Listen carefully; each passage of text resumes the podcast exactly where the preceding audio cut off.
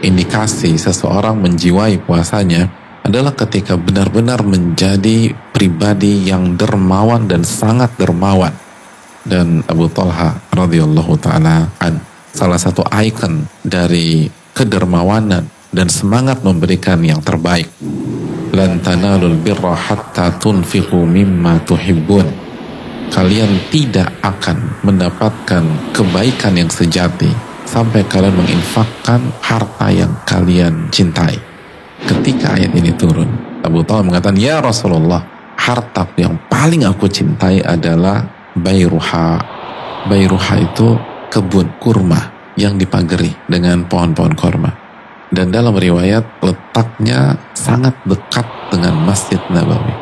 Sekarang banyak yang mengatakan bahwa kebunnya Abu Talha itu ada di dalam Masjid Nabawi antara pintu kedua satu dan pintu dua dua. Jadi antum bayang berapa harganya. Di luar lataran Masjid Nabawi aja harganya satu meter tanah di sana itu bisa sampai 2 miliar. Dan kebunnya Abu Talha bukan di luar pelataran, tapi di dalam Masjid Nabawi. Ya itu kan harga sekarang. Dulu mereka pakai dinar, emas, dan emas nggak kenal inflasi. Harga kurang lebih sama Lalu kata Abu Talha, itu kebun detik ini untuk Allah dan Rasulnya. Subhanallah. Itu Abu Talha jemaah. Ramadan ini momentum untuk latihan.